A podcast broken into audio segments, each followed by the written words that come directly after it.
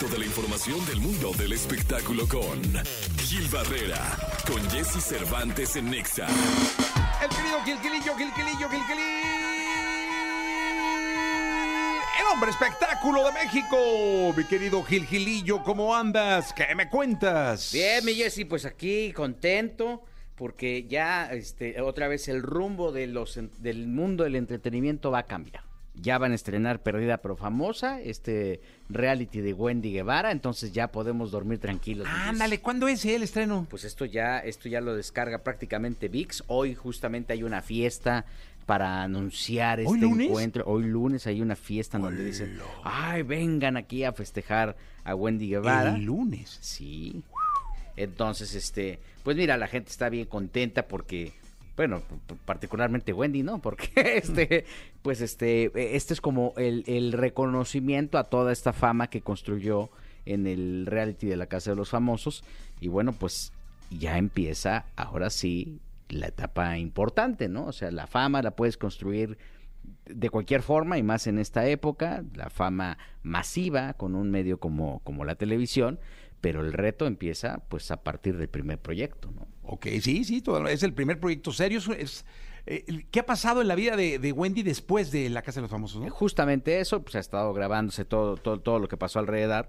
eh, y, y bueno, pues vamos a ver qué, qué- en qué acaba el tema. eh, si, si lo, ella abiertamente ha dicho que, que no ha aceptado varios otros, otros proyectos más porque eh, dice que no tiene la preparación ¿no? para hacerlo, que es algo que hemos comentado aquí. Y bueno, pues vamos a ver en qué, en qué para el asunto. Por lo pronto ya dio este paso, un paso que desearía muchísima gente que lleva años ¿no? detrás de un proyecto, pero que ella, bueno, pues de, la forma en la que lo ha construido, pues ho- hoy es favorecida por esto. Y viene, como decíamos, la etapa más importante que es darle continuidad. No, lo importante no es brincar muy alto, sino que ese brinco pues tenga este las bases sólidas para que sean varios brincos, ¿no? Ahora, supongo que por lo contado en la casa se ha echado muchos brincos, ¿no? Pero no como estos, ¿no? O sea, que estos ya son profesionales, ¿no? Pues mucha suerte, la verdad, y estaremos pendientes, mi querido Gil Gilirín. Yo creo que lo que tiene que hacer Wendy es cambiar de manager. El día que cambie de manager le va a ir muy bien. Ah, pues mira. Ay, luego les cuento. Bueno, Gilillo, ya está. Eh, nos escuchamos en la segunda. Buenos días a todos. Buenos días. Señoras y señores, vamos con la segunda de espectáculos. Con el querido Gilgilillo, Gilgilillo, Gilgilir, el hombre espectáculo de México. Mi querido Gilgilillo, ¿qué nos cuentas en esta segunda? Mi Jessy, querido, ¿cómo estás? Buenos días, buenos días a todos. Oye, fíjate que me llamó mucho la atención, el periódico El País publicó una entrevista con eh, don Francisco, Mario Kreuzberger, ¿no? Se llama, uno de los este, pilares de la comunicación, en donde comentó, eh, pues, este, que, que está muy sorprendido con los cambios, pero que además eh, en corto le pidió, y le pidió a la inteligencia artificial una entrevista con él mismo y se respondió, dijo que las respuestas que dio él mismo desde la inteligencia artificial fueron mejores que las que había dado en prácticamente más de- en sus más de 60 años en la televisión. No me digas. Sí, la verdad es que, mira, le hicieron una entrevista muy, muy interesante porque va a lanzar un podcast. Don Francisco tiene 80 años de edad Sí, y, y quienes lo han tratado, de hecho, platicando con gente que está muy cercana a él, me dicen que está pues entero, que está mu- muy bien, ¿no? Que eh, eh, pues totalmente centrado en los proyectos nuevos, que tiene una vitalidad mental que ya la quisieran muchos que, este, que, que son mucho más jóvenes.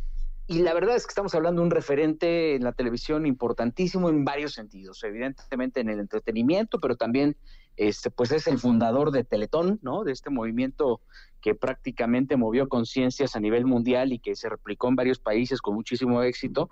Y entre muchos otros aciertos que, que ha tenido, este, también habló un poquito sobre esta transición que tiene eh, eh, la sociedad en términos de- del- del machismo, que fue una sociedad, pues, este, que a él le tocó estar, eh, pues, muy arraigado, ¿no? Eh, vaya, con, con, este comportamiento muy arraigado. Y bueno, pues, este, también cómo lo ve, cómo ha cambiado la perspectiva de la gente gracias a también a estos canales de comunicación, que también toda la gente hoy por hoy ya tiene un canal de televisión o puede tenerlo de manera independiente, entonces que esto también ha minado a las grandes corporaciones. Una entrevista muy completa que le hicieron y que evidentemente refleja el sentir de uno de los pilares y una de las grandes eh, personalidades que le tocó vivir eh, de ser testigo de la transición y del cambio y de la historia de la televisión en nuestro en todo el mundo. ¿eh? Pues sí, la verdad es que de una institución, eh, don Francisco, he visto por ahí el programa este que tiene en, en la televisión, que tiene en CNN, y son entrevistas bien interesantes y es un punto, es un don Francisco que no habíamos visto, más periodista, más en periodista y caray, todo lo que hace lo hace muy bien. Eh, y, evidentemente es un cuate que, que tiene una, una, visión periférica, porque también el hecho de, de, haber formado parte de la televisión, bueno, primero en Chile y después en Estados Unidos, él fue que uno de los precursores, una de las personas que abrió el camino, ¿no? Entonces, este, para miles de latinos que, que crecieron en la televisión en Estados Unidos. Y yo creo que al final ahí están los resultados de tantos años de trayectoria. Este es un hombre tranquilo, consciente, y creo que al final vale la pena estar viendo estos documentos. Y ahora que venga el podcast, pues obviamente seguirlo, porque como bien dices, estas cátedras que nos da de charlas en televisión, todos los, eh, eh, cada vez que se presentan en CNN, creo que son, son documentos importantísimos de cómo, cómo abordar, abordar una buena, una buena conversación, ¿no?